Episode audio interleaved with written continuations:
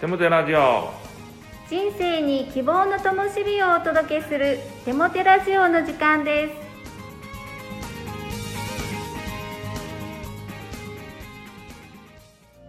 皆さんお元気ですね。パーソナリティのテモテ牧師こと新谷和重とアシスタントのかなちゃんこと山本かな子です。テモテ先生最近何か面白いサイトを見つけたそうですね。そうなんですよ、えー牧師の仲間の知り合いなんですけれども北海道に住んでおられましてその方がインスタで、えークワガタとかカブトムシのサイトを開いてたんですね。それを見つけて驚きました。彼はクワガタムシとかを育てて、えーそして皆さんに配ってるっていうんです。実は私もカブトムシが大好きで30年ほど前はカブトムシを育てて何年も飼い続けたことがあったんです。そして彼のインスタサイトを見た時にまたカブトムシの絵の情熱が湧いてきたんですね。いやカブトムシ撮りたいなと思っています。さすが日本一虫取り網の似合う牧師テモテ先生ですね。はい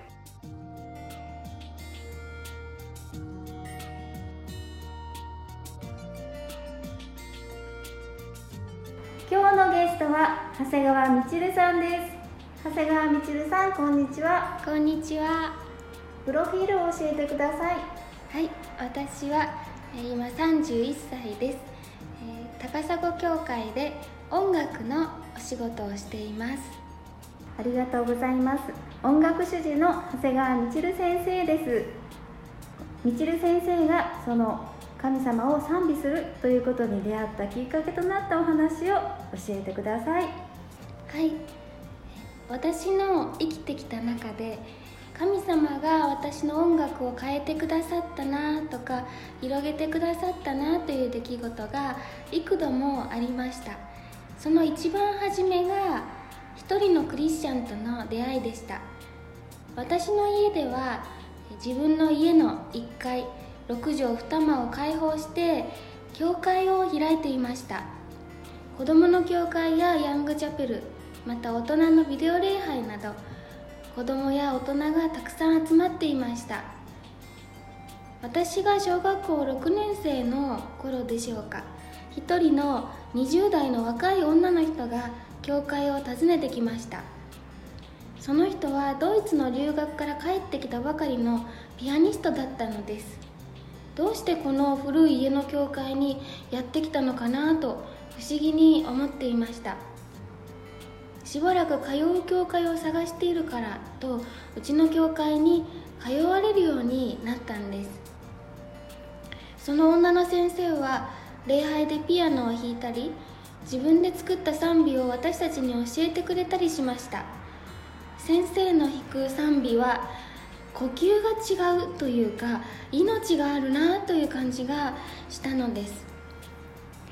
実は私はそれまでピアノのレッスンに通っていましたが超のんびり屋で、まあ、自由人だったのであまりピアノが上達していませんでした。言い訳なんですが私の一番上の姉がとても歌が上手で指揮も上手。それに2番目の姉がとってもピアノが上手で真面目に練習する子だったので正直私は音楽を頑張る意味はもうないんじゃないかと思っていました。教会でも2人がいれば音楽はできるんです。そして私は毎週白いご飯を炊くことを任されていたのでそして美味しく炊けると褒めてもらえるので毎週白いご飯や炊き込みご飯をうまく炊くことにやりがいを感じていたのです。そんな私でしたがあのピアニストの先生に出会ってその音楽に引きつけられました。やがて先生にピアノを習うようになりました。先生は私にとっては飛び級のような曲を持ってきてくださって弾いてごらんと言うんです。私はとってもその楽譜が嬉しくて誇らしく感じました。そして一生懸命に練習するようになりました。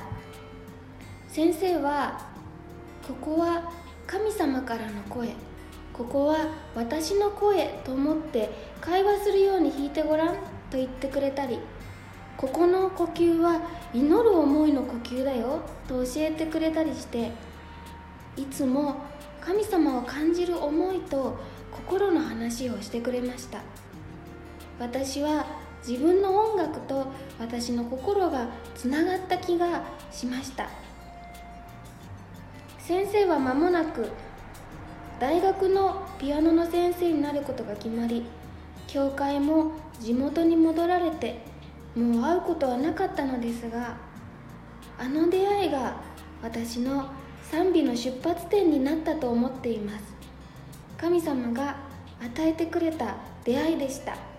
神様に感謝しています。はい。みちる先生の小さな体から本当に素敵な歌声が小鳥がさえずるように、え、いっぱい出てくるのがよくわかるストーリーでした。ありがとうございました。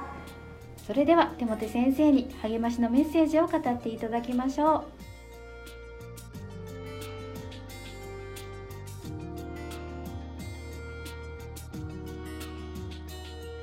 励ましのメッセージをお届けします。聖書が罪のリストの中に挙げている一つに、裁くというのがあります。裁くとは、人に対して悪いレッテルを貼って決めつけることです。悪いレッテルを貼るってことは、その人が持っている良い可能性を完全に否定してしまうことなのです。人を変えることはできなくても、人は変わることができます。どんな人の心の中にも良い思いもあれば悪い思いもあります。悪い人と思われていた人が年を経る中で苦労したり良い出会いがあったりしてだんだん良い人に変わっていくということがあるんですよね。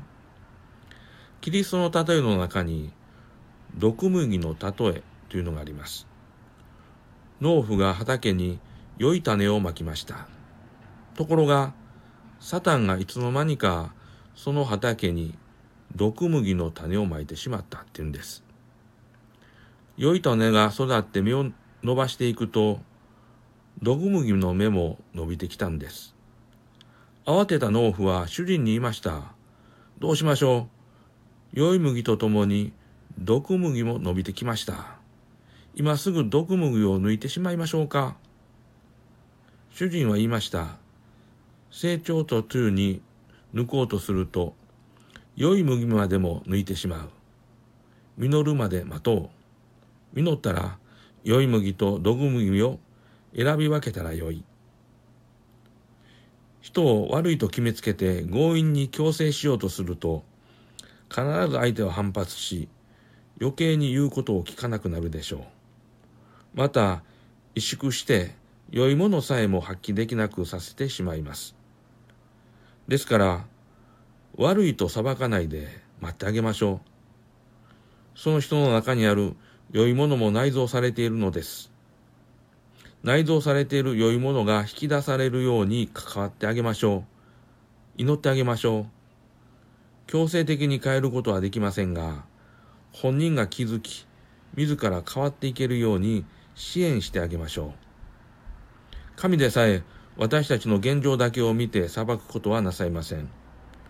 最後の最後まで待っていてくださいますし、自ら気づき変わっていくように導かれます。神は私たち一人一人をオンリーワンの存在としてデザインされましたから、私たちに内蔵されている良いものを全てご存知なのです。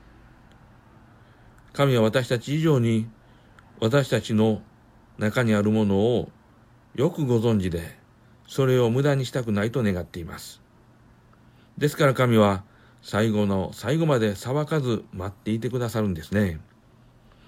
神でさえそのように待っていてくださるのですから、私たちも人を裁かず、その人の可能性を信じて待ってあげましょう。聖書の言葉、彼は言った。いや、毒麦を集めようとして、麦も一緒に抜くかもしれない。収穫まで両方とも育つままにしておけ。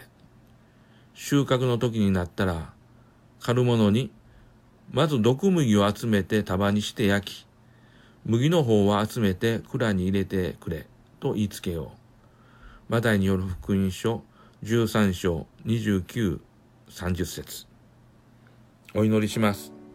神よ、いつも私の可能性を信じて待っていてくださることを感謝します。ですから、私も周りの人を待ちます。また私自身のことも待ちます。神の導きの中で、私も周りの人も良いものが輝き出します。イエスの皆によって祈ります。アーメン。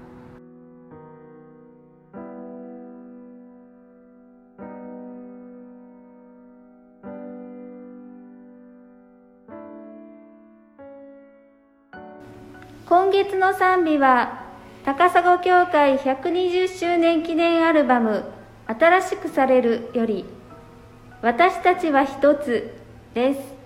どうぞ。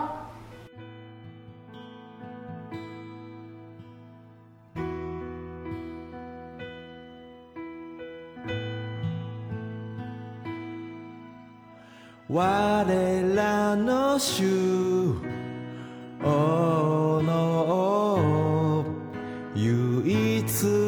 神治める方共に集まりたたえます。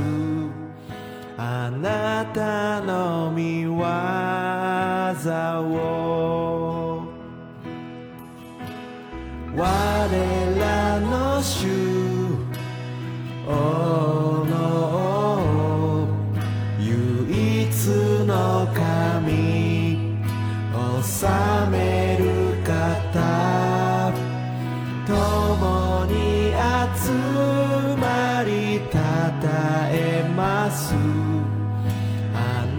たの見業を。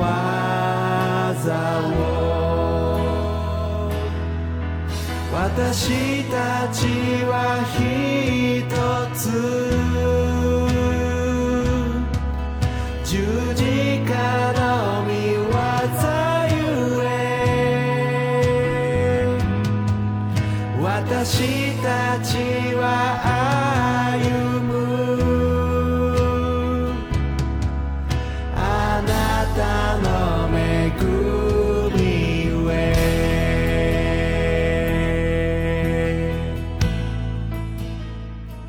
テラジオは日本キリスト教団高砂教会からお送りするゴスペルラジオ番組です。それではまたお会いしましょう。皆さんの祝福をお祈りしています。お元気で。